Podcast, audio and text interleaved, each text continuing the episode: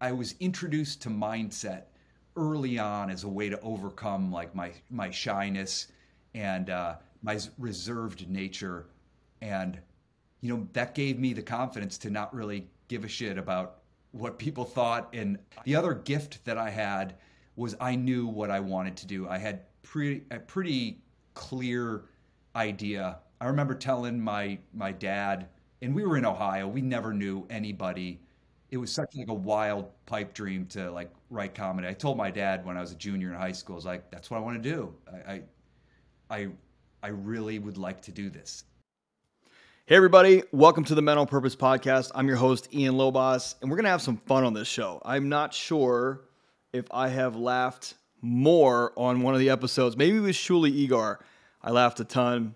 And, uh, and Tommy Breedlove, we laughed a lot. This one, we're going to laugh even more. And uh, it's, it's just, I mean, it's just a funny episode. And I'm going to tell you right now, you're going to get a lot out of it. So, my guest today, let me just start with that. My guest today is Mark Hentemann. And if you don't know that name, Mark is one of the writers on Family Guy since the very beginning. And he's going to tell his story today of, of the trajectory from childhood through college, through the Letterman show, through moving to LA, through all the different things that he did uh, to hone his craft uh, practice his mindset skills, own his disciplines, meeting Seth MacFarlane, being a writer on Family Guy, them getting canceled three times. We're going to go through Mark's entire life story. And you have to remember the guy is a writer for one of the funniest shows on TV. I don't care what your viewpoint is on Family Guy, it is one of the most innovative and funny shows on TV. And so you have to understand that Mark's going to bring a level of seriousness as a as a very successful and disciplined writer on a very famous TV show. Um, he's also going to talk about his failures, how he calmed his insecurities, his anxieties, um, how he entered the writing room at at uh, you know the Letterman show and was surrounded by a lot of different people and just wasn't feeling just wasn't feeling as confident and how he got through that. So there are a lot, and I mean a lot of lessons that we're going to learn today from Mark. And we're going to tell, he's going to tell a lot of funny stories and we're going to have a lot of fun because every once in a while I just think of a new line from Family Guy that I love and I, and I ask him the origin of it and he'll tell us about the writing room and, and what he went through or if he wrote it. Like the mom, mommy, mama, that's him. so, anyway, look, here's the thing. We're going to have so much fun on this. We're going to learn so much in this. It's a long episode. Get your pen and paper out, split it into two if you need to. Before we get rolling here, make sure you are signed up and joined the Men on Purpose community on Facebook. We are rolling along at 800 members. We're we've got our our new products available. We've got our entry level, the kind of a, our discovery system, coaching program where you can just get your feet wet. We've got our intermediate stuff where we really get into and study relationships with yourself, your family, and your business colleagues or your business or your career. And then we've got the advancement. We've got the real mastery class where you get in deep, real deep, and unlock that fullest potential, discover your purpose, your most authentic self, We've got three new products for you, just repackaged. And um, it's awesome. So, however, we can help you, you let us know. I'd love to hear your feedback from this episode. Um, make sure that if you if you can watch it on YouTube, so you can see Mark and I laughing together, and and really just yes, it's going to be a fun episode. Really, just understand that there are there's a lot of serious stuff in here that you can take and apply to your life, like Mark did, and and elevate your life.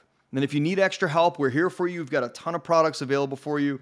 We've got the free coaching sessions on Mondays and Thursdays. Come on in, ask any questions, bring your challenges. That's in the Men on Purpose community on Facebook. And other than that, we wish you the absolute best in life and anything we can do to help you, we are here for you. So enjoy the Mark Hentemann episode.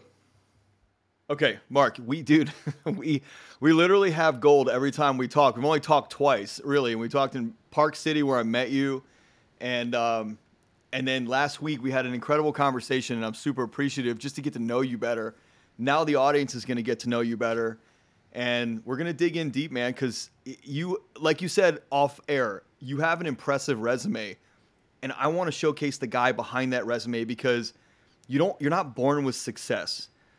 You're born, you go through some stuff, you fail at a shit ton of it, you succeed at a little bit of it, and then when you find the right formula, your resume looks like yours.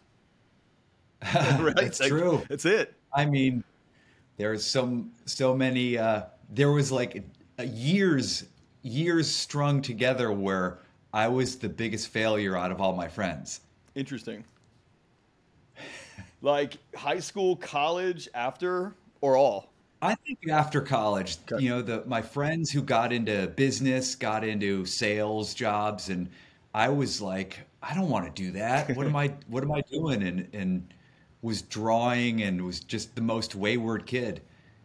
And my I remember my parents told me like long after this, like after I had won Emmys and stuff, like they were like, we were worried about you. Like all the other children in our family, like were fine. Yeah. But you were the one like pursuing these weird, these weird aspirations. Which is cool. We, we had no idea. Looking back on it, it's really cool. Did you um did you have trouble with comparing yourself to your friends and like thinking that you weren't good enough or that you were a loser or a failure because you didn't want to follow in those foot. I, I felt I felt like this too, and when you didn't want to follow in those normal footsteps of getting the sales job or this normal thing outside of college, did you beat yourself up about it? Little bit. I mean, a lot of it was I was skeptical of what other people were pursuing. I was like, I don't want to do that. But I rem- I remember living in an apartment in New York where, yeah, two of the guys were doing investment banking right out of college, and uh, I think all three of them. One was working some. They were all like working for like big firms and making you know close to six figures right out of college, and I was making nothing. Yeah. Like I think I had an internship with uh, with uh, MTV. Oh, what was that? So when was American Greeting Cards? Was that after college? Yes. So I yeah, I graduated from college. I got a, an unpaid internship um, in New York to work at Unplugged, if you oh, remember oh, yeah. that yeah, for yeah. MTV. Yeah. That show. Acoustics. So I was like I was working for the producer and the creators of uh, of Unplugged, but you know, it sounds glamorous, but I never saw the outside of like the supply closet. like I was organizing videos and, and logging, you know, logging their library um, and getting paid nothing. Uh, so uh, I I was drawing caricatures on the weekends because in high school I had randomly gotten hired to be a caricature artist at SeaWorld and uh, I got good at it. Nice. Um, and so I had this like skill. So I would take an easel and ride the subway down to Battery Park at the bottom of uh, New York yeah. and just sit out there and draw whoever walked by, you know, see if they wanted to. That was my skill. I could hustle and, and get it. some caricature. I love it. Customers. what? So, at a certain point, like, where were your um, did you have a goal? Did you have this like thing that you had envisioned as as something that was going to happen and this vision? Like, wh- where was all that when you're riding around? So yeah, most people would think getting hired by Unplugged would be. I kind of made it. Uh, this big show, you know, that was no joke in the '90s. That was no joke. Yeah, yeah, that was a little bit of a fluke, but um, I mean, somebody somebody had like a, a, cousin of a cousin who was working there and they got me in the door and yeah i was working for the producer and, and the creators of it. It was a one producer and one director uh, and and yeah it was it was really cool to stumble into that but it was unpaid. I mean oh, i had to move up to new york and uh, and just use all burned through all of my savings. You know, I might have had two thousand dollars like saved up from summer jobs. Yeah, and burned through that pretty quickly. The caricatures, and, uh, yeah, caricatures, caricatures, caricatures, yeah, caricatures. Did that pay for you to live there all summer? You know, on a Saturday or a Sunday, I could I could make, you know, two hundred bucks. That's not two hundred two hundred dollars at, for uh, for three hours or four hours down at Battery Park. It's not bad. wasn't bad. It was, it was like beer money, but I, I was the cheapest guy in the world. I was the cheapest guy anybody knew. My roommates would say like, you know, we're gonna go to the the bar, but uh, Hentemann can't join us because he doesn't have two nickels to rub together. You know what? What happened after? Um, like, what happened after that? So, do you go back to Ohio? You're from Cleveland. Yeah, Yeah. from Cleveland. Yeah, You yeah. go back to Ohio after the internship, or what? Like, how do you start? Yeah. When? Let me ask you this: When did you stop and say this isn't it, and start to course correct? When did that happen? Um, well, I when I was in high school, I realized that I really liked comedy, Okay. and like, and I like to I like to draw, I like to write. Um, I was in Cleveland, so nobody knew anybody that like ever made a profession out of that. So it wasn't even it, it didn't even seem a, a feasible thing. So I went to uh, college went to Miami University in Ohio and uh, majored in something called organizational communications, which I don't still to this day I don't really know what that was supposed to be. yeah. But uh, maybe my sophomore year, I started a humor publication. I was kind of entrepreneurial, always like tinkering with things Sure. and didn't care what other people were doing. And so I started a, a humor publication. And, you know, although I was an organizational communications major, I spent most of my college um, drawing cartoons and writing articles for this thing that was fun for me. And when I was graduating, I was like, I would really like to find a way to write comedy. And I didn't know how to do that. So I hustled and, and worked any kind of connection. And that got me that, the, uh, the MTV internship. Got it, okay. And it was free, it was unpaid. So I could only do it for like five months um, it, it was pretty short lived, and then I ran out of money, Yeah. and, and they were like, "Okay, internship's over," and so I went back to Ohio, and and uh, and was a waiter, and um, miraculously, a friend of mine saw an ad, and he's like, "Hey, I, I, do you remember Spin Magazine?" Yeah, of course. Okay, so he, he shows me this Spin magazine. It says they're looking for a, a, a writer and illustrator at American Greetings, um, and he's like, "You should apply to it." And I had drawn all these cartoons in college, so I basically put them on folded pieces of paper and said "Happy Anniversary" and wrote "Happy Anniversary" and sent them in to American Greetings. And amazingly, I get a call. They're like, and I and I got hired. They hired me in the alternative humor department at American Greetings. God, what does that even Yeah. mean? And so that was I didn't know what that meant, but what it meant was I wasn't in the conventional humor department. In the conventional humor department was their job was to write cards for Ziggy, Garfield, like uh, they had Oh. some character named Cathy, like all of their yeah. licensed characters. So um so it, it, it was a stroke of luck on my end because those peop- those writers were miserable because they had like a 200 page manual on what like Ziggy would and would not say Right. in a greeting card and we were in the alternative humor department so we were just like experimental like do whatever you wanted so my my colleagues there like we were off in some remote corner of american greetings which was this giant there was like 5000 people working at this like pentagon structure Yeah. And uh, no but we had no accountability. So we just made wrote things that made us laugh and they were they invariably nobody bought them. Like our sales ratings which were like stickers on those on the cards in our department were like 0.0 and that was kind of a badge of honor for us because the average greeting card buyer was a 64 year old woman grandmother. Yeah, fair. and we didn't care like we just wanted to make ourselves laugh Right, right. Zero point zero. I love that line. I love that line from Animal House, Mister Mister Blutarsky. um, Howard Stern plays that. He's got pencils in his nose. You know, the, Howard Stern plays that clip all the time. When, when whenever somebody says like zero percent or zero people came, Fred always dropped that zero point zero.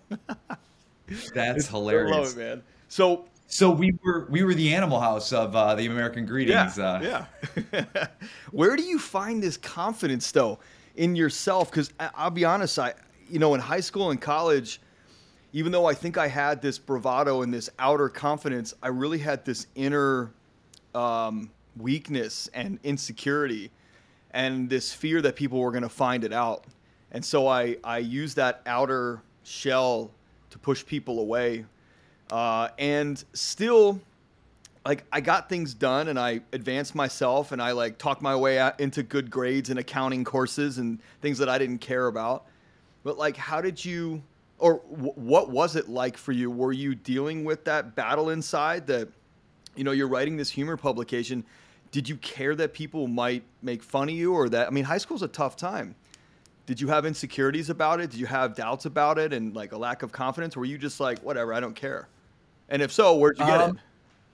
Yeah, I think I got so when you asked when you were kind of asking this question, I started thinking um, I was really introverted as a kid, and uh, um, and you know I don't know. My mom always said like, "Oh, you were our easiest child because like you would just sit in the corner and you could draw for like." three hours straight while while our other my siblings my brothers and sisters were like bouncing off the walls Right. and I was like, well, did you ever think to test me for like autism or, or something? And maybe, you know, it was no, it was on nobody's radar. Sure. So maybe there was something of that, but I was really, I was very shy and I think I had a lot of insecurity and I stumbled upon, and this is like a weird sort of just story. I was like walking, looking for like batteries or something in my, my parents' bedroom and uh, and I found this book on my mom's bed uh, bedstand, and it was I think her father gave it to her. So it was like my grandfather, who I didn't know that well. I think he died pretty young, but um, it was all it was called the power of positive thinking. I think it was actually called the tough minded optimist. Yeah. And it was the first time I had ever seen any kind of like mindset thing. And I was like this insecure, shy kid. So I picked it up and I took it off of my mom's nightstand and just like went and read read the whole thing. And then I read the whole thing again. And then I read it again. And I started like I was a bored kid with a lot of time on his hands. Yeah. So I had time. Like I look I would never like embrace that kind of thing now now i might not as an adult when Right. you're busy but when you nothing but time on your hand Sure. as a kid why not i tried it and then a couple months later of like doing these things that i dismissed and thought would be nonsense i saw i noticed a difference i noticed a shift starting to happen Interesting. and i was like i was getting more confident and i was less less insecure and i think i i so i i was introduced to mindset early on as a way to overcome like my my shyness and uh my reserved nature. And you know and then you know that gave me the confidence to not really give a shit about what people thought. Yeah. and i wanted i knew what i the other gift that i had was i knew what i wanted to do. I had pretty a pretty clear idea i remember telling my my dad and we were in ohio we never knew anybody Sure. it was such like a wild pipe dream to like write comedy i told my dad when i was a junior in high school i was like that's what i want to do i, I I I really would like to do this. And That's you know, to his credit, he said, "Try it." it's so interesting that like you meet so many people with ki- like as kids they had so many issues and they were all over the place and they were more they were fighting more with their mom and dad and they're fighting this and they're fighting you know the, the high school and like it seems it seems so easy yet well, obviously we know that it wasn't that easy for you. You just you we're just painting the formula right? We're painting the formula. Can you talk about a maybe we'll get into this like in, in your later career um, actually yeah i want to i want to i want to go through american greetings like So from American Greetings, then you get uh, then you go back to New York. Uh, yes. So I uh, American Greetings was was a dream come true Yeah. because I was basically waiting tables, and then suddenly I I get to just sit and write jokes, and and we there was people sleeping at their desks, like you took naps whenever you wanted to. Did you guys have like a joke Um, quota or something, or like a card quota that you had to pump out every day? No, that was the thing is we had no there was no oversight or no rules. awesome. And so it was kind of a dream job. Yeah. Like the first so this is probably the first 6 months of being there like I couldn't believe it. Like I couldn't believe any company would just let employees do whatever they wanted and and like not show up at work if they didn't want to. Um, but then the second six months I because I was only there for one year. Right. But the second six months, I'm like, I don't know that I want to do this for the rest of my life. Like, I don't know that greeting card writing is is what I aspire to, and uh, and I wanted to figure out what the next step was, and it was obviously like getting into the entertainment business, Sure. like either writing movies or writing comedy, and so, uh, you know, I think I was there for less than a year, and I, I didn't know how to pursue. I was still in Ohio, um, and I, I did some research and found that like the biggest agency was the William Morris Agency. It was this like venerable institution in New York City, and so I uh, I called their operator, you know, their receptionist, and just said, uh, "I'm a, I'm I'm interested in submitting material." can you tell me how to do that? Like, cause I'm looking to get an agent and it was, you know, some smart ass New Yorker, like, Yeah. you know, just send it to the mail room and, and like hu- slammed the, the, the head, you know, the headset down. Um, but I, I, uh, I got the address and did exactly what the receptionist told me to do. I sent, I stuffed like 10, no, maybe like 20 of my greeting cards into an envelope and sent it to the mailroom. And I was, you know, I remember thinking like, forget about this. I remember the, the dialogue I had with myself, forget about this. You're never going to hear back from them. Um, um, but just do you know, you did it, you did it what, what you, you set out to do. And so now just forget about it. But, uh, miraculously, I got a call from an agent about a week later and, uh, she told me that she was in the mailroom because she was an assistant and she got bumped up to being an agent and she had zero clients. And she's like i looked i looked at everything in the mailroom and she's like i liked your i liked your submissions Nice. your all, everything you sent was funny. And she's like would you have any interest in uh, you know writing for television or film? And i was like of course i would. Like what do i do and she's like you got you need to write a spec script and you know something that demonstrates your ability and explained a little more and we hung up and and I started to think about what I was going to write. I was either going to do a Simpsons or maybe do a Seinfeld or something because it was back in like the late 90s. And she and I got started, but she calls me back and she said, uh, you know, I didn't tell you this on the phone, um, but uh, but I sent your cards. I forwarded your cards to the Late Show with David Letterman, and they want to meet you. And she was like, "How how soon can you get up here?" And I was like, "I'll be there tomorrow." And uh, my mom loaned me some uh, airline miles, and I flew up, and they offered me a job. Dude, see, that's the part that's it's almost like it's almost like you don't kn- it's like you didn't know enough to doubt anything.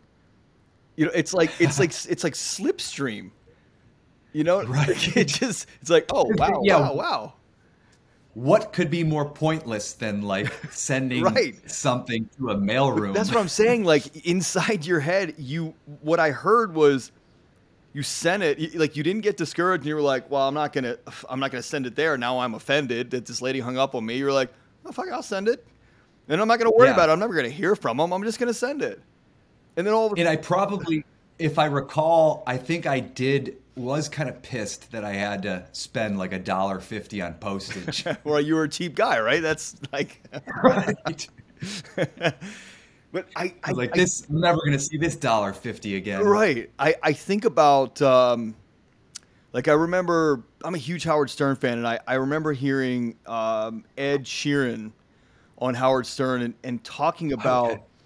his struggle, right? All these struggles. Now, not to say that you aren't struggling, just playing on on in parks and sleeping on the bench and and like not showering for weeks at a time. Then all of a sudden, he one day he wakes up and he's on Jamie Foxx's couch, and he's like, "How the hell did this happen?" And then all of a sudden, he wakes up and he's opening for Taylor Swift, and he's on the phone with her, and she says, "I love your music. I want you to open for me." And like, bing, bing, bing, bing, bing, it just happens. And Howard said, "Well, what, what, what, like, what was the catalyst there?" And he said, "Somebody, somebody, like maybe my dad or my mom told me, like, don't ever have a plan b i never waited tables. I just slept in the park because I didn't have any money, and I just ate out of trash cans because I never wanted anything Plan B wise to get in my way of my dream to entertain people. And so it's almost like a like a blind faith. You just keep walking Yeah. and you don't know what dangers are around you. You just keep focused.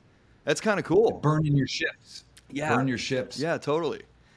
So, Yeah. dude, it, it- and like the audience is gonna listen to this and they're like, "Wait a minute, American greeting cards," and then all of a sudden you send the random cards to a random person in the mailroom, and a, a random person in the mailroom picks them up, and all of a sudden they're like, "Oh, the Late Show wants to hear, wants to see you." You know, that's so wild. you know, like it's so Yeah. cool. It's so Yeah, wild. crazy. I remember I had never like in my life not been able to sleep Yeah. for like two days, and that when they offered me the job, like I went back, you know, to my hotel room and I couldn't sleep. Like Sure. I couldn't sleep for like two days. I was like, just something. like I can't believe that this happened. Talking about the Letterman job.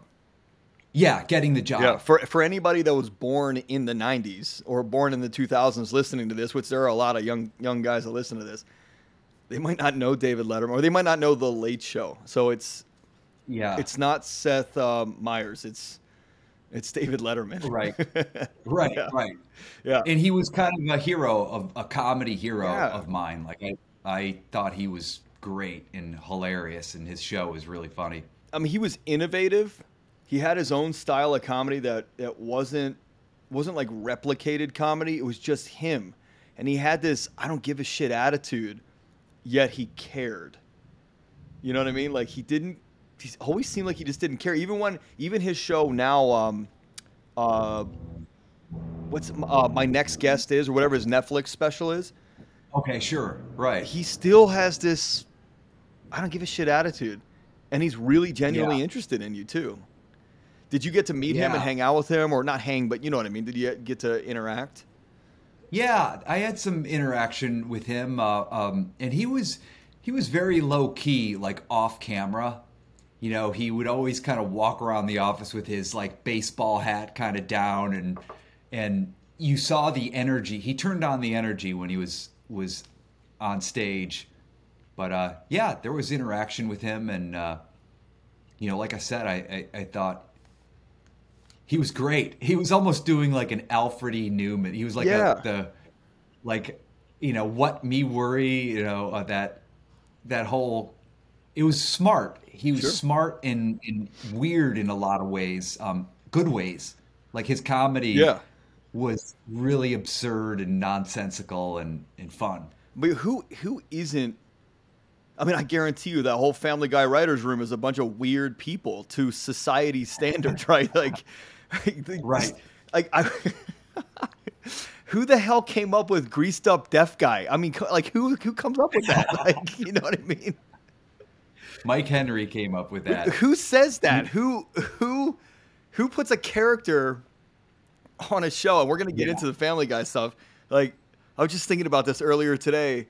Um, your name popped up on my calendar, and like the Family Guy theme song started playing in my head, and I and I just like I was saying to my wife like these are my. I told you the the um, the Jesus and God at the bar one one, one of my fa- absolute favorites. But, Oh, but the one is like Peter, Stewie, Quagmire, greased up deaf guy, and I'm like, who puts that in there? Like Brian's guessing at something. I don't remember what episode it was, and he's like, Peter, Stewie, greased up deaf. I'm like, who who would think about that? You know, like I was hoping it was you. You give me a whole background. no, no, I, I don't. I I can't place that moment. Was that the initial? Was, was that where Greased Up Deaf Guy came from? No, it. You already knew him. Okay, he was already a member of the community. Yes, it's it's the funniest shit ever, man. Like, who who just who thinks like, oh oh, you know what? This will be perfect here. Is like a a greased up deaf guy in a speedo walking through the walking through the scene, and that that is so weird and so damn funny. It's so awesome. I love that, man. Yeah, I love that. That was cool. Um, in kind of a contrast from Letterman, like when I got to Letterman, Letterman had been on the air for probably 15 years at that time, Yeah. maybe 20. And he had a very defined and narrow sort of like, this is his wheelhouse. These are the words he says. And like sometimes you'd write jokes and they're like, he won't say that word. He won't say that word. Um, so you like, it was, it was a challenge like walking into a, a, a room where like the the tone the sensibility the parameters had been defined over like 20 years Yeah. so you had to learn all that stuff all the rules Yeah. um, whereas you know it was a hundred percent contrast when I got out to LA and I I joined you know I joined this new show it's uh, called Family Guy and we entered this room and like it was like night and day Letterman was all Harvard Lampoon you know Right. uh, writers, the most prestigious writer writers room probably in all of television because everybody there had ten Emmys. You know, late night. There's only three shows, Sure. so if you're there for ten years, you're going to win a Couple Emmys. five Emmys. right, right. Um, uh, and then by contrast, like Family Guy was just the ragtag, the the most ragtag group of like writers who couldn't get hired or like had missed the window of like hiring season, and uh, and we all were in that room and nobody knew what this show was, so it's like, what's funny to us? Right. And you know, we were just smartasses and and we didn't really care about if the story made any sense. It was just like, what was funny? You know, it's like you went from. And I I also want to get like what happened at Letterman, so, so the audience can put the story together. It's almost like you went from that, the um, what did you call it? The the un, the the, the other side of American greeting cards, where the first guys had this Oh, yeah. this this Alternate humor. yeah, al- yeah. The, the first guys uh, or the mainstream humor guys had this rule book, and then you were in this crazy outcast like lawlessness. then you get to David Right. Letterman with with a bunch of Harvard guys. Was that was Conan was Conan writing for David? No, he worked for Saturday, Saturday Night right, Live. right. So Yep. let, let's let's like adjust the like the biggest question I have for you is how do you survive in a room like that? Like you go to, Yeah. you go to Miami University of Ohio and you're sitting there going, I mean, where is your insecurity? I have not yet heard your insecurity. Where is it? Oh, it was hugely there. Like I, I walked into that room. It was the most intimidating room. I couldn't speak for like, uh, for you know, five days. You know, just trying to get my bearings, and and these people like had this shorthand, and uh, you know, they knew, they knew the drill, and I was, I had imposter syndrome. I'm like, you know, I was a greeting card writer a week ago. Right. Like, wh- what are we doing here? How did you how did you get Um, through that? I know a lot of guys go through, it, myself included, imposter syndrome. How do you especially in a room Yeah. like that, man? That's a high that's a pressure cooker room. Yeah, right. And and I'm I'm shy. I'm in- introverted, and and it's hard. It's hard for me to like you know throw myself out there. Um, so it was tough. It was you know was something I had to practice at night and and work on. Is like you know I gotta I can't I can't start freezing up and and and you know gotta participate.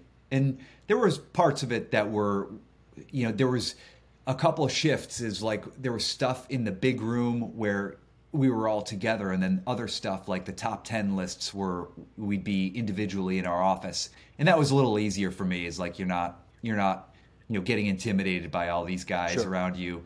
Um, you could just kind of you know run wild. Um, but yeah, So it was it was exciting. It was obviously like I I could not believe my uh, stroke of luck uh, to get into that writers room, and I was always struggling with like you know did I belong there, and, and I didn't think I did belong there.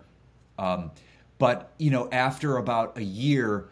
Uh, it was during it was in the late 90s and if if you remember that time it was it was the talk show the late night talk Wars. show wars Yeah. between Leno and and Letterman and Conan and uh and uh if you recall like Letterman was slipping Yeah. and he was falling behind Leno and they fired the uh, executive producer um on Letterman and uh, and brought in somebody new and you know to change things up they let go all the new guys like there was like the old guard who had all been there for uh, you know for 10 to to 15 years and then there was like the the the six or or five or six writers who were pretty new Yeah. and so we got all let go and that was you know that was a, a gut punch How long were you there?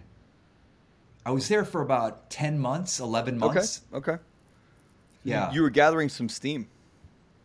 trying to, yeah, trying to get some momentum and, and, and build my confidence. And, and then suddenly the rug gets pulled out. Sure.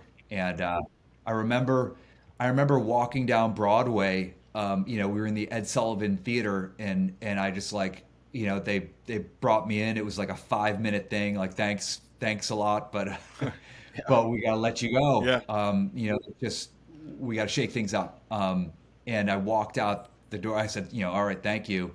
And I walked out, and I'm like, oh my, you know, just my head was swirling and and you know, just filled with all these emotions Sure. and, and what am I going to do and panic. And I had signed a, a, a lease, you know, on an apartment and, uh, and it just, it lasted maybe like five or 10 minutes of like this swirl of, of insecurity and, and panic and anxiety. And then I just said like, what am I doing? Like, I, I, I hate this. Like, I hate this emotional, I'm not this emotional. Right. And I'm like, what am I doing? And I'm like, you know what? Fuck those guys. Yeah. I'm gonna use this and and like maybe I wasn't ready for this. And maybe and I'm gonna take this as a, a an opportunity to just turn it up. And I'm gonna go go back and I'm gonna wake up at 6 a.m. and I'm gonna write and I'm gonna write every day and I'm gonna grind it out until I'm better than all of those Harvard guys. and I said, I'll work hard, I'll outwork them, and I'll learn everything about comedy, why things work and why things don't work, and and know and know it inside and out. Because I felt like I didn't know television. Um, so I kind of shook it off like within 10 minutes of, of getting fired That's so remarkable. and went back. Most people And the next morning, I woke up at six in the morning. What's that? Most people would be crushed and they'd go out to the bar and they'd drown themselves out and like the pain and the I'm not good enough and eh, like we talked about earlier, the blame society that we're in, fueled by media and government and like politicians and this whole blame the other side that it's the other guy's fault, it's that guy's fault, it's this guy like how did you not blame? How did you not go? Well, fuck those Harvard guys. This is bullshit, man. Like just because I didn't go to that school, like you know, you know what I'm talking about. A lot of people would have done that. Yeah. Yeah. Well, I did. I mean, I was like, I like, fuck those Har- Harvard guys. Like, and then I started thinking, like, they don't, you know, that's, there's an aura about, you know, the Harvard Lampoon, um, you know, guys. But I knew the reality was, you know, they're complacent. They're, they're in a Sure. comfortable position. And it's like, while they're being complacent, I'm going to go to work and I'm going to, I'm going to go into my room. I don't care if anyone's around me. And, uh, and I'm going to 12 hours a day. I'm going to deconstruct every joke. I'm going to deconstruct every plot. I love it. And understand inside and out why every decision is made and what decisions. And I, after doing that, I started to notice, oh, that was a bad decision. Pattern. And like discern between what was what were good comedic decisions and what were bad comedic decisions. and I just was more was going to be more dif- disciplined and more motivated, and uh, and I think I you know I spent I spent like a year easily a year doing that I, and I continued it um, and uh, you know during that time I moved we moved out to LA um, my my fiance and I and um, and yeah and, and How'd you- I was in LA and How did you get out of the? Did you get that? out of the lease? uh, I did I found somebody to take my Oh, spot subbed it. Nice. Okay. I subletted it, and and yeah, so my uh, so my girlfriend had moved up there, and I had been dating her for a while, and then she had gotten a job in New York, and and she had the company she was working for had an opening in in L.A. Um, so that was the impetus for us to move out, Got and um, you know, got out to LA, and uh, you know, one of the first meetings I had was uh, Fox. Like my agent, she's like, "You well, you drew all these car, you you have all these drawings. Right. Like most of the other writer clients of mine have like these." 120 page scripts. You've got these like cartoons and drawings. So I'm going to send you to Fox because they're an animation Right. how you know they they do the Simpsons, Right. and so in King of the Hill, so maybe uh, we'll show them your cartoons, and uh, and so I met with them, and and they liked all the cartoons. They were like, these are really funny. I I actually went into the thing and I pitched them a show in the room, and they bought the show, and that ended up being on MTV, and uh, and it was called Three South. Oh right. And then at, at the same time, they said, and you should meet this other guy, this other like young guy who's starting a show, who's working on a project for us, and that was Seth MacFarlane. Yeah. And so I, I met with him, and he's like, hey, I, you know, your your stuff is really funny. Uh, you should, you should join this show. Like if once we get picked up. That's so cool, man. I, I still just like it's like it's like if somebody wrote out the perfect scenario, it's your life. You know what I mean? It's like like you're dating this girl and the universe just put this thing in front of you and then like was that the agent from the from William Morris who got you that connection at Fox? It it was it was the New York That's so great. the New York agent. And uh, when I got to LA, they put me up with, uh, you know, William Morris had, Yeah. you know, 10 branches around the world. And uh, they had an LA office. So I met with the LA William Morris uh, uh, agent. And, uh, and yeah, that was my first thing was go into Fox. Have you ever had you ever been out here before? No, I didn't know anything about LA, and uh, and yeah, and that's what got me into real estate because I, Right. I moved out to LA. And I was like scared, like I don't know LA. This this business, you know, I, I know I want to do comedy, but like I don't know if I can weather like the economic Sure. volatility Sure. of it. And uh, I, I used my first Family Guy script payments to buy a duplex, and That's freaking awesome, man. that got me into So- investing. Let me ask you something. I want to go back to your quantum capital stuff in a second. I the, the Family Guy stuff is so interesting. So how do you how do you know? I mean, Seth MacFarlane is no he's no joke. Like he's he's well trained. How does and educated? How how do you how do you fit in that room? Or do you get in that room and go, wow, it's it's the uh, it's the alternative humor section of American Greetings all over again. This thing could work. It kind of was. It kind of was the alternative humor department because The Simpsons, I mean, The Simpsons was alternative when that started, but I mean, I think we took it to a new level. But uh, yeah, I mean, in that room, I think Seth and I bonded because we both like the, the Far Side. Okay. And I think secretly all of my cartoons that I drew for American Greetings were, were like secretly ripping off the Far Side Nice. or like influenced by the Far yeah. Side. And he loved the Far Side. He had he we wa- he came into the room on like day one of Family Guy just with one of those like big uh, 20 pound volumes of all the Far Side cartoons. Um, but yeah, the the fun thing about Family Guy is like whereas whereas Letterman primed me, you know, with the most intimidating room you could walk into, Yeah. like as a young guy, like from Ohio. Um, uh, the Family Guy room was the opposite. It was the least intimidating Right, room. Like right. everybody there was ragtag, like barely making a, barely piecing together a career. Right. Seth was like barely out of college, and nobody really knew how to write a show. So it was just all of our influences. You know, I loved Mon- Monty Python Yeah. and, and and Far Side, and I, you know, I knew every Simpson ep- episode at the time, and so we were just being weird and playing off each other, and you know, it was it was really fun. It was really relaxed, zero intimidation. Yeah. Um, you know, just this ragtag group, and and we would learn each other's. Like everybody brought something to the table, uh, some sensibility that was just their own, and and they would all kind of mix together, and and that's what Family Guy became. What is that the formula?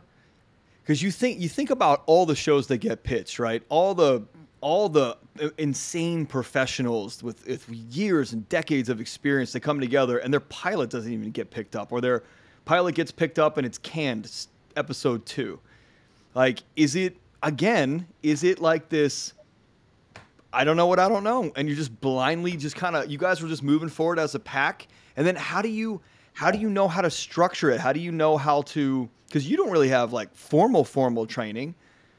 H- how do you know how to put this package together with this cadence every week that you know the audience is going to start to get used to? And like how do you measure that?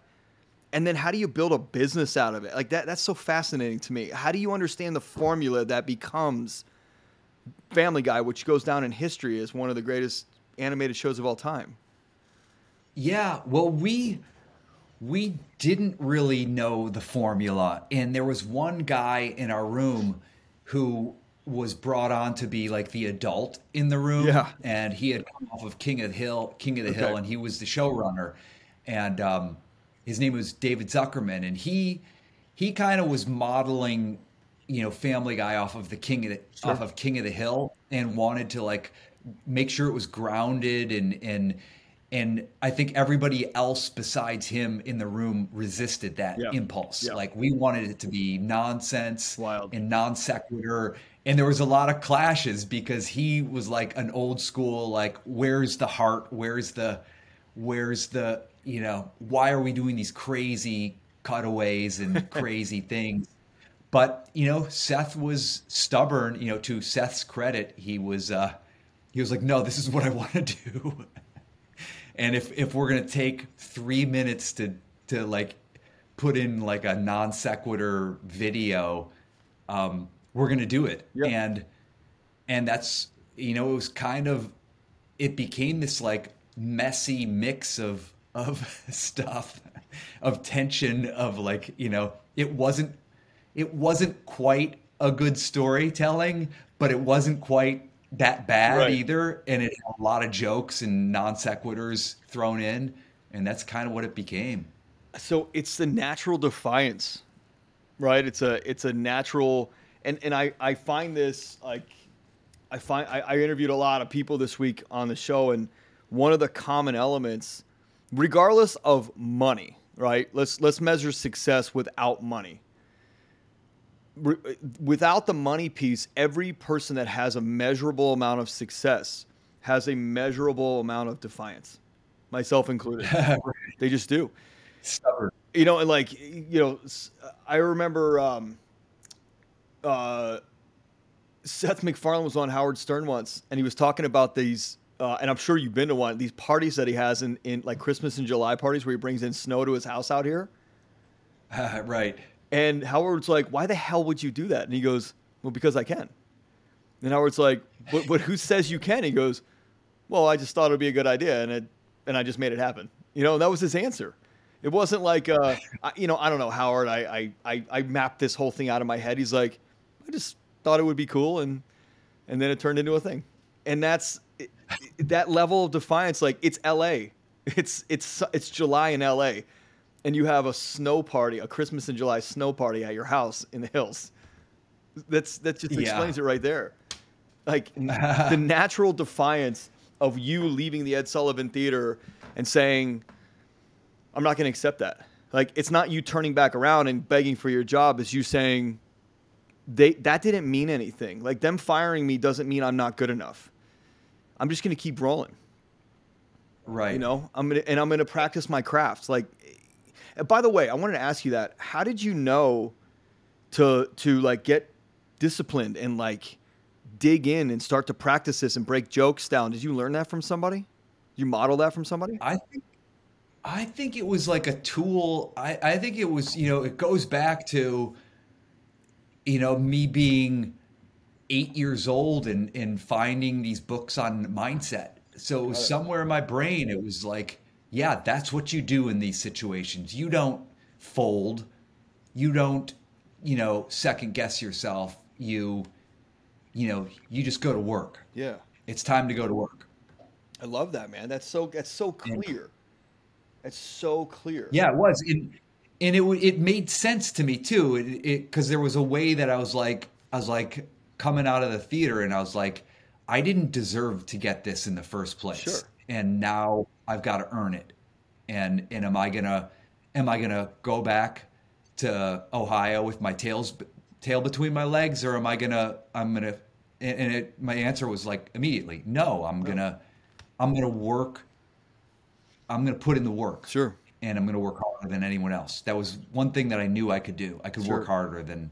I saw that room. I saw they went home at five o'clock and went to the bar. I'm not going to do that. I'm going to wake up, you know, earlier than them and and write later and and deconstruct everything. Yeah. You know what's interesting is I want to put this into context for the people, especially the younger guys listening. What you're talking about is not the hustle culture. What you're talking about is time on task. It's not just hustle and grind. Because hustle and grind can spin your wheels in the mud. What you did, it sounds like to me, is you knew that you needed to put time into your craft. Yeah. And so you were just using the morning and evening hours to put more time than the rest of those guys would put in. And you honed your craft Yeah. faster. That's a great yeah, lesson in I life. think I was aware of. I was aware of the ten thousand hour, Yeah. you know, idea, and I was like, I didn't put my ten thousand hours in yet, and I have to do that now. And whether I'm sitting here unemployed, you know, whatever my job situation is, I got to put in those ten thousand hours. You're a smart guy, man. He's a young guy. Like that's that's not that's not common. it's not common at all. I talk to a lot of young guys that they're crushed, they're they're decimated. They're you know they're comparing themselves to others and they're losing their minds. So here's the thing: we're talking about Family Guy, and there's so many there's so many places we could go with this. Like we could we, you and I could talk for probably three hours just about Family Guy stuff, and I I already feel myself like being uncontrollably laughing at random shit. so it's not that type of show. And I, I can you can you give one um, for people listening? They're going to be like, "Ian, you have an inside track into the back end of Family Guy. Why didn't you ask these questions?" There's 50 million questions I can ask. T- just give us an idea of what it's like behind the scenes. Take people into the writers' room and how you guys created the characters and like we already know the randomness of the non sequiturs and the and the flashbacks and the you know like we talked about earlier, greased, uh, a greased up deaf guy running through the scene randomly.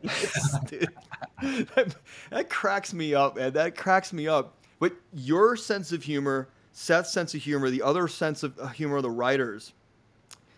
I mean, you like none of it makes sense as a as a formula for a massive success, and it worked like unbelievably Yeah. well. How how is that? Like, give it, take us into I the mean- writers' room or the you know the creation. Sure, and it it worked after failure after failing a couple times Right, in right. a row. Like, I, I you know I gotta say when I first met Seth and, and brought home the uh, the v, VHS tape of his like you know what the the two minute three minute version of Family Guy was, I was like, this is never gonna last. Right. Like like The Simpsons. The Simpsons does this so much better Right. how are we how is this show ever going to compete with the simpsons something at the caliber of the simpsons um, but we went in you know what was it like I mean, like I said, it was a humble room, you know, compared to the prestige of Letterman. Sure. And so, so, you know, we didn't have any expectations. There wasn't much ego, I don't think. I think everybody just fed off each other and and we didn't really know if this was going to last, so we were just having fun. Yeah. You know, it, it was is what's going to make us laugh. And Seth was new enough, like he was he had never run a show before, so he didn't learn any rules of like show running and, and structure and he actually bristled at, you know, at the elder people in the room who were like, "Oh no, this is how you tell a story in in in sitcoms," and it was like, "Who cares?" Like we don't. He was stubborn, you know. Was, to his credit, he was stubborn enough to say, "Who cares about that stuff? Right. Nobody cares about the story. It just has to be funny." And uh, Is there, a so ba- we- is there any battles that ensue? Because like Seth seems like a calm, easygoing guy, but I, I see like there's a rage behind there in some capacity. Is that does he ever does he ever get so like focused and and sure about this thing that he's willing to battle you over it, or is he cool and just kind of let everybody put their words in and then rolled with what he thought the best was? Um, I think a little bit of both. I think he didn't know. I think he was open as to what Family Guy could be. Yeah. Um, but I also know that uh, you know his his uh, his partner at the sort of the helm of the show, you know, was brought in as like the elder statesman who's gonna like guide this young, Yeah. you know, this young kid basically. And Seth didn't like that relationship, so Seth pushed back, and Yeah. he was like, "No, this is, you know, I don't want this to be another like King of the Hill." Yeah. um, and and so so there was ten there was there was tension and there was stubbornness but i mean maybe it was off a lot of other people's radars just because Sure. it was like we were like like i'm thinking of this i had this dumb idea in my head and i, I want to get it out there and and someone else would pile on that and and think of take it to a, an even dumber level Right. and we'd end up doing it and seth was like no i want to do that Right. You know, it's it's like um, it's like it, you, and Seth kind of have this similar story, and I'm sure a lot of the other writers do, where you're like, this thing isn't guaranteed, man. Let's just ride this roller coaster as long as we can, and let's do what we want to do. And like, you're you're oblivious to the rules, and it's and it makes you have more clarity. You're like, what? I don't know I couldn't do that. What does that mean? And and you almost make it work. And you had that you had that back in in your career as well, like starting the comedy uh, publication, the humor publication in high school. You're like, well, I, I mean, how do you know that doesn't work? And it's guys like that that test the the, the theories all the time. Like for for like, and you think about it, the other piece is in your story, you were never worried about what you were going to look like or what people were going to think of you or, oh my God, my career's going to be crushed and over. And Seth, you're sitting in Fox. Like, that's not a small potatoes little independent shop in in Burbank somewhere. Like, you're Fox Studios, you know, big time operation. None of you are thinking if we should really follow the rules here, guys. Fox could really blacklist us forever. Why does that not cross anybody's mind?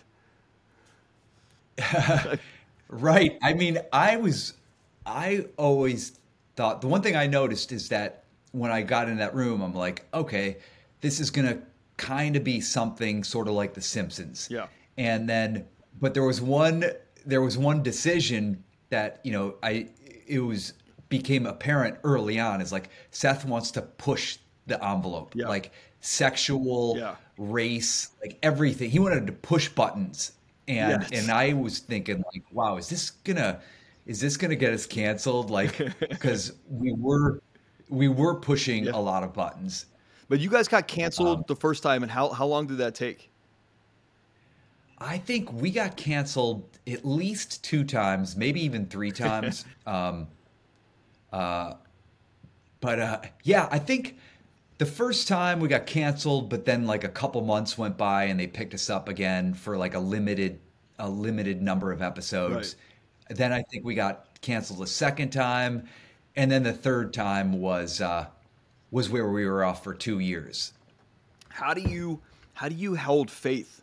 How do you know? Or maybe it wasn't you, maybe it was Seth, or maybe it was all of you just kind of going, "Fuck it, if it's meant to work, it'll work." Like, how do you yeah. third time being canceled, and then all of a sudden they go, "Hey, we're gonna run this on what Adult Swim for two years without paying you." Right. Like, how do you right. have faith uh, in that? Well, that was that was like miraculous. Um, that Adult Swim thing, but yeah, I remember the day when um, you know it was the third time we got canceled and we were standing i was standing up in the writers room and we were kind of like gathering stuff up and we were like well and i think seth made the comment he's like well you know we tried you know now uh now you know now what do you guys figure out a show and we'll we'll we'll do it we'll try it again and um and i don't have to be the the leader of of the next version of of this yeah. but we had fun and we kind of went our separate ways and I, I got a job on another show, um, I think two other shows, and and then uh, and then so and kind of forgot about you know Seth. I would I would or, or, forgot about Family Guy. I would see Seth like we'd go out to bars or something sure. or grab food and stuff, but otherwise we were all kind of moving in different directions, and um, and yeah, what you commented about is uh, the credit goes to uh, this this guy who was uh, chairman of of 20th Century Fox back then. His name is Gary Newman, and when Family Guy got canceled, he did the unprecedented thing of he offered Adult Swim, which is one of our competitors. You know, that's uh that's um uh you know Sumner Redstone's uh, oh, yeah yeah, yeah Cartoon uh, Network company, Cartoon Network. So they're a competitor of ours uh, Gary Newman offered uh, Adult Swim all of the episodes of Family Guy that had been produced to that time, and I think it was, I don't know, maybe fifty episodes at that time. A lot. Were were had, and he said, um, you can put these, you can air these on Adult Swim, and uh, for free, no charge. Go ahead and if they do anything in the ratings, we'll have a conversation after a year. And that was it. God. And uh, kind of unfathomable that he just gave it away yeah. to a competitor. Yeah. Um, but but what started to happen is is that was you know ironically maybe it's some sort of poetic justice.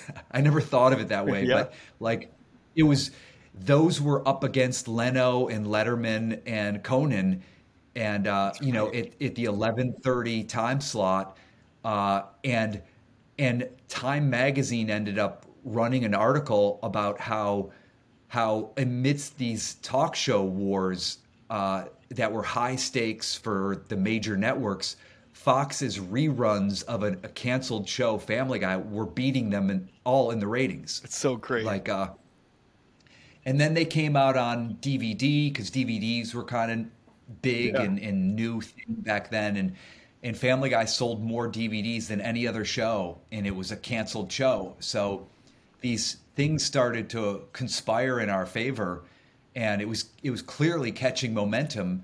And uh, you know, miraculously, we start hearing. I remember first it was from Seth, and it was like, "Hey, they might bring us back," and and I remember being like, "Oh, oh. poor Seth, like."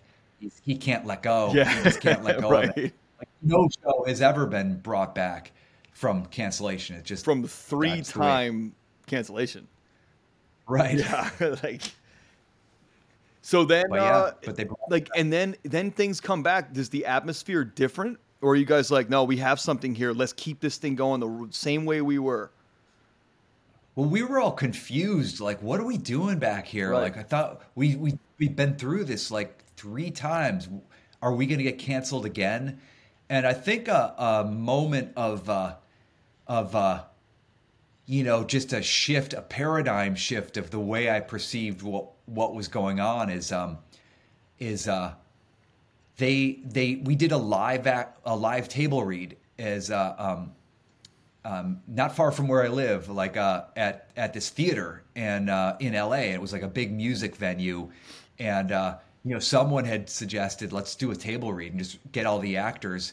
And I was thinking like, who's gonna, you know, you mean we won't get to the audience won't get to see any of the like animation, like the funny stuff that's visual, like it's they're just gonna go in the audience and and listen to people read the parts. yeah. and uh, and I was like, all right, well, I mean, it, you know, whatever. This sounds like a terrible idea, but I went there and the line was like wrapped around the block, and it was sold out and it was packed, and the audience went crazy, like for the whole thing. Yeah. And I was like, oh my god, like what happened? Like where were these people when uh, when we were trying to get ratings? Well, they were they were watching Cartoon Network, not Fox. They weren't watching Fox Animation Right. Domination. They were watching Cartoon Network in, at midnight. And and another thing that we uh, we often we learned is we learned that you know we never got Nielsen ratings, we never got good ratings, and that's why we got canceled. But um, the the Nielsen ratings did not track college students. They did not college uh, track college students and prisoners. So uh, Okay. we credited uh, prisoners and, and, and college students as, as bringing us back to life. So you smartly did something. You intelligently did so. I think smartly is a word. you in, Sure. You intelligently did something. Um, dude, that, I saw a meme the other day. Remember Crag, Quagmire's cross country road trip in the RV, Uh, the, yeah. the, the Winnebago? Right, I right. remember. This is the shit that you guys were so smart with. The the thing you see the whole Winnebago and Quagmire says, You mean wanna wanna bango? And then it cuts to something and cuts back to Quagmire and you hear somebody, I think it's like Lois or somebody who says, uh, Quagmire, doesn't country have an O in it? And he just cuts to Quagmire's face and he goes, No, not this one. That's like what the that type of humor I fell in love with. I told you I bought every season I possibly could at Quantico Base in in uh, in Virginia when I was quarantined Oh, there for 16 hours trying to get to the FBI training center with a with a big boat. And that's all I had to do. And they, I bought these things for like next to nothing, and I just went through them and just started memorizing every line. I thought it was so damn smart, man. And then I would fight with people and argue with people like, how can you not think Family Guy's smart? Just the edginess alone and the crafting of those jokes alone. You could tell that there was really smart people in that room. That wasn't just crude humor. That that was very well crafted. That's funny you say that because I mean, we thought we thought a smart show was The Simpsons, and The Simpsons was another like Yeah. Harvard Harvard writing staff, Sure. and we didn't have Harvard people. We now we now have a couple, um, but uh, back in the day, like No. yeah, The Simpsons was the brilliant show, Sure. and we were the we were the the ugly stepchild. But so intelligently back then, you realize like I've got to do something here. One, LA is very expensive, and two, like I've got to be smart with my money because you had experienced up down, up down, up down, up down. What drove you to buying your first investment property here? Was it just the intelligent mindset that you need to invest, or that you wanted a house hack, or what was it? Did you live in one of the duplexes? I did. I lived in half of it. Yeah, it was coming out to LA. It was uh it was I don't know LA. It's this strange expensive city and I was in this volatile business. Like I had growing up, I had never known anybody that had ever made a career out of anything like this. So it was like it was to me it was not really a reasonable, a feasible long-term Sure. job. I had just had some luck. And then also, like when I was in New York, um, you know, after post Letterman, like I would bolt awake in the middle of the night, panicked over how I was gonna how I was gonna pay my rent the next month, and it sucked. Like that kind of anxiety, that that Sure. like that in when I got out to LA and like this is I know even less about LA than I did of New York. Yeah. and uh, you know, and I'm on these like shows that are getting, you know, I guess I hadn't, I, I was just moving out to LA, and I got hired on Family Guy. And and and I didn't think Family Guy was going to last when I first got hired Sure. in that writers' room. I was like, this is going to last like a few months, and then they're going to cancel us. Um, so with my first couple script payments, I was like, I need to do something. Like, how am I going to survive long term without that sort of lingering insecurity, that lingering anxiety? Sure. And I, I kind of thought, you know, I talked to a broker, and uh, and she was like, you should buy a, you should, you should put your money towards a mortgage rather than towards rent. And I was like, are you kidding me? Like, the last thing I want is the obligation of a mortgage Sure. from what I've gone through, like in terms of feast or famine. Um, but I did say, like, if you find if you find something that would be the best investment I've ever made, I'll do it. Yeah. And uh, and miraculously, to her credit, her name is June On. Um, I barely knew her at the time, but she called me like two weeks later, and she's like, "I found the property you need to buy. You know, it's this value add duplex." um, in a good good neighborhood, in a very up and coming neighborhood. And I went and looked at it. What, and I was like, okay, What I mean, neighborhood? uh, Larchmont Village. okay. Where? Yeah. Yeah, where I, I live not too far from there now. Yeah. And I mean, I, I didn't know much about real estate, but at least I knew, like, I could see, all right, this neighborhood is on the upswing. Like, it's really cool. You could walk to this this uh, village. Um, and then I, I looked at the property and it was like, this is cool architecture, but totally overrun, Yeah. overgrown, neglected. And I was like, all right, I, I get the idea of like, yeah, you fix it up, you put some money into fixing it up, you clean up the landscaping, and uh, and maybe you ride the momentum of the the area uh, and those three. So I, I, you know, I didn't beyond that I knew nothing. So I didn't know any numbers, and uh, and yeah, I, I the property was listed for three hundred seventy nine thousand dollars. Uh, there were 15 other bidders, uh, other buyers Still back then. and uh, still back Wow. then this was in 1999 and uh, and i ended up winning the bidding war at 400 and paid $435000 so uh, roughly 55000 over asking Wow. and uh, i thought i had just made the biggest mistake of my life and bankrupt me Right. like what a horrible thing and uh, moved in, tried to embrace it. Mike Henry was my first uh, tenant, and he he's the voice of Cleveland Yeah. and Herbert and Consuela, and uh, you know he he he made fun of me for being a landlord, and I threatened to evict him all the time. uh, but I you know that's that's when I, I I thought I had made a mistake with this duplex, and I just thought like I got to learn. I didn't learn. I didn't learn before buying. Now I'm. I've bought this thing. I have. I own this thing. I've got to learn. And Right. so I, you know, read books, read every book I could on real estate, and and and I and I loved it. And I I, I didn't love it maybe for the intellectual, but I loved the return. Yeah, of course. Like I, I sold it. I sold it uh, five years later. You know, I had overpaid at four hundred thirty-five thousand and sold it for one point two seven million. Damn. And uh, and I was like, oh my god, this is what I have to do with all of my money. Yeah. What? It, uh, so you became you became an addict.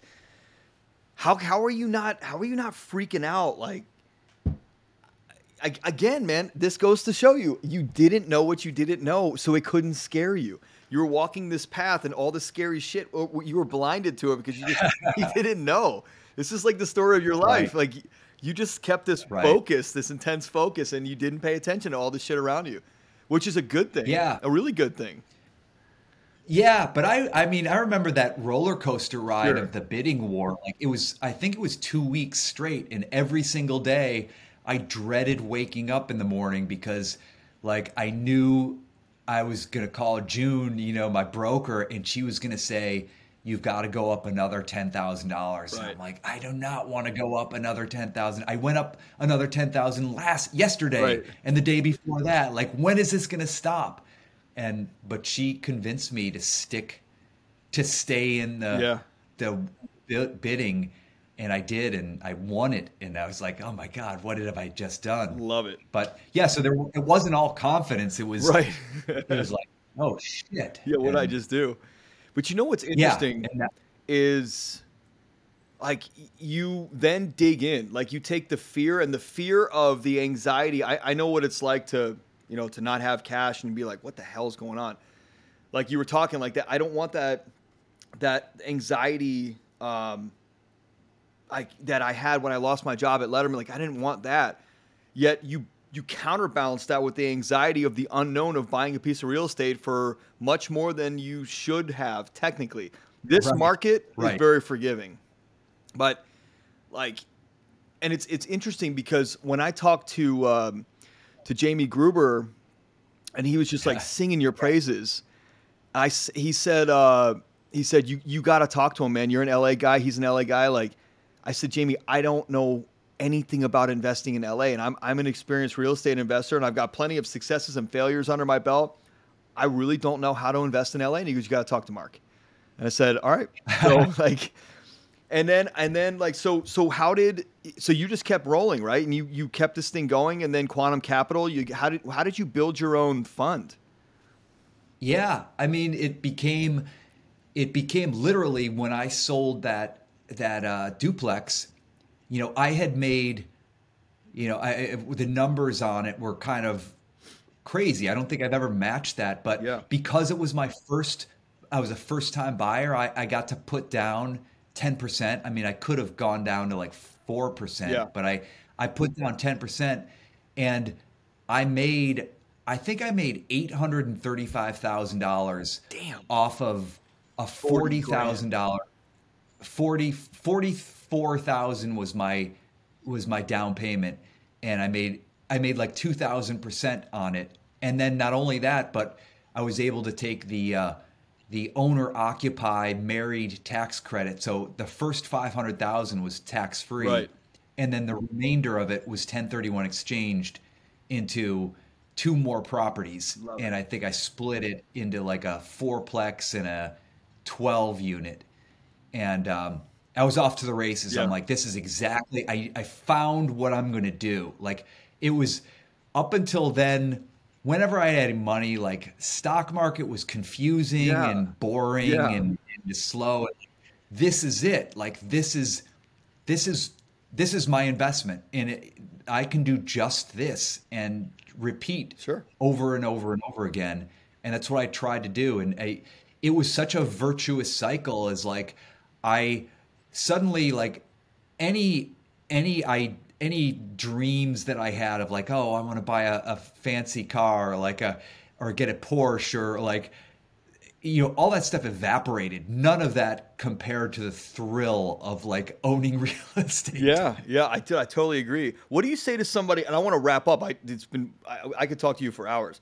Um, what do you say to somebody that like like somebody like me, who I've owned a couple million dollars worth of real estate, and I had a partner. I was telling you last time we talked. I had a partner uh, pull the rug out, and in a two and a half million dollar portfolio, like just went down the tubes, and you know it took me a long time to pay that much. Like you know, eight hundred thousand dollars took me a long time to pay that back to investors who were Yeah. swindled by this partner, and and it it, it made me um, it made me question my ability. It made me question my skill set and my um, my eye for detail on the numbers and the partnership and like.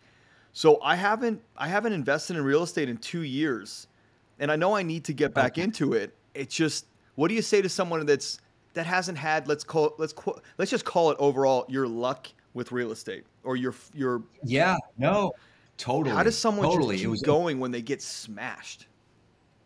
Right. I mean, I I had the great fortune, and I can't undervalue that enough. Is that like having a good first experience? Yeah. Put the bug, gave me the bug for the rest of my life, and I think having a bad experience, you know, is a, a totally different. It's something to overcome. Um, Haven't you had a bad experience? I mean, I. What's Haven't that? you had a bad experience? I, I have not had honestly I have not had a bad experience in real estate. I had have I've had challenging things, sure. but I don't think I've ever lost money on a deal. I mean, I, I hate to say my the sure. only thing I lost money, I lost a huge amount of money in uh, in private equity. Um, my brother convinced me to invest in this company. Yeah, and you know lost like five hundred fifty thousand dollars um, that wasn't your wheelhouse, and, uh, right? So is the lesson stay in your wheelhouse? Stay in my wheelhouse, and yeah. and you know maybe not the experts aren't the experts you think. Like sure, you know I just kind of like licked my wounds and am like stick with what I know, right. and I know, you know, I'm careful. Maybe at the beginning it was luck in real estate, but I was always aware of like maybe I got lucky, maybe I got lucky. Sure and so I was always pushing like how do I I know my luck. I, I know I can't depend on luck all the time. So how do I fill in those gaps of knowledge right. and be conservative and and be prepared because it's you're not always going to get lucky. And so I try to I try to be be conservative and and you know not not need to depend on luck. Yeah I do that that makes that makes perfect sense. So tell us about uh, just fill us in like as we're wrapping up here. Fill us in on quantum capital. I mean, I could I could go back and ask you so many questions on Family Guy that I just personally want to know, and I will. I, next time, whenever we meet for a coffee or a drink in Larchmont, I'm gonna just run a recorder. And we can publish that. Um, yeah. So Quantum Capital came along. Like, tell the audience about that, how they can get more information, more involved. Like, I'm I'm excited to sit down with you and talk about quantum. It's just everything that Jamie, dude, I'm telling you, Jamie is a networker of networkers, a connector of connectors, right. Like he just he knows the right shit. I got excited about real estate investing again when he was like, "Oh man, don't don't don't worry about the rest of that shit. You just focus on quantum capital at this point." I'm like, "Okay, Jamie, I'm in." you know. Like, yeah. Yeah. So tell us about yeah, quantum.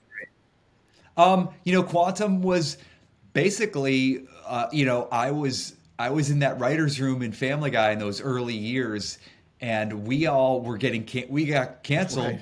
over and over again. And so when we came back and and I had had this experience, I was the evangelist in the writers' room. I'm like, do yourself a favor, dude, do yourself a favor, invest buy buy real estate, buy multifamily, because I also liked economies of scale. Yeah, and everybody's like you know, like, yeah, yeah, you're doing that, huh? You you you bought these uh, a, a six unit, uh, you know, they're like, wow, yeah, that's cool. And I was like, yeah, do it, do it. I'll and I would I would find properties. I'm like, I I don't have money on this. You should buy this, you know, this five unit building. And they would be like, okay, okay, and then nobody would do it. Can't believe. And eventually, that. they were like, they would be like, you know, you you won't stop talking about this, so why don't you buy properties and could we put money in it? And so that's kind of where I started bringing in other writers and, uh, you know, continued. I wanted to help them. I wanted, I knew they were as, as insecure as I was. And so, right. uh, you know, I, I got them in on, on a number of like successful deals. And then eventually that became quantum capital and went beyond, you know, my friends and we started marketing and, and, you know, doing syndications. That's so cool, man. You had a cool life, a really cool life, a really cool life, man. I, I want you to, I, I really want to read your book one day, like with all the little uh, yeah. details in it. You know, like I know you're gonna oh, have weird. to. You're a writer. You're gonna have to write your own biography. You know. Yeah, maybe. it's super cool.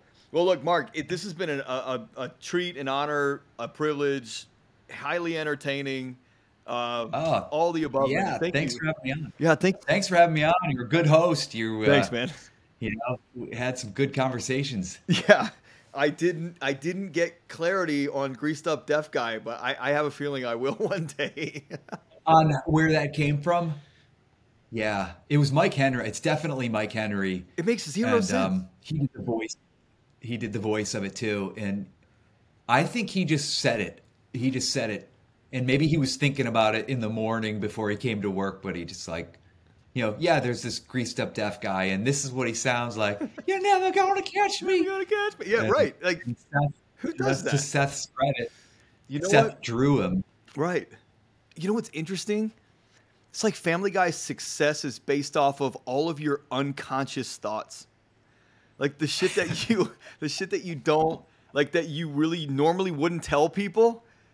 right. You guys say out loud. You guys made a an entire career in like one of the greatest shows in television history out of the B side of your brain. That's so neat yeah. and and being naturally defiant like I, I love that i celebrate you guys i love what you're doing man i uh, i'm excited about um, getting involved with quantum and getting to know you better and here in la and and uh, yeah anything we can do to support you on the Men on Purpose podcast or world you let us know Yeah, keep doing what you're doing. I, I've listened to a bunch of them, and uh, what you do is great. You're Thank- a great host. thank you Your topics you cover are, are really good. yeah we've got some juicy ones coming up some a lot of guys have been asking for more of the sexual stuff and so i've got some experts coming up that will get will maybe get me a little red in the face i don't know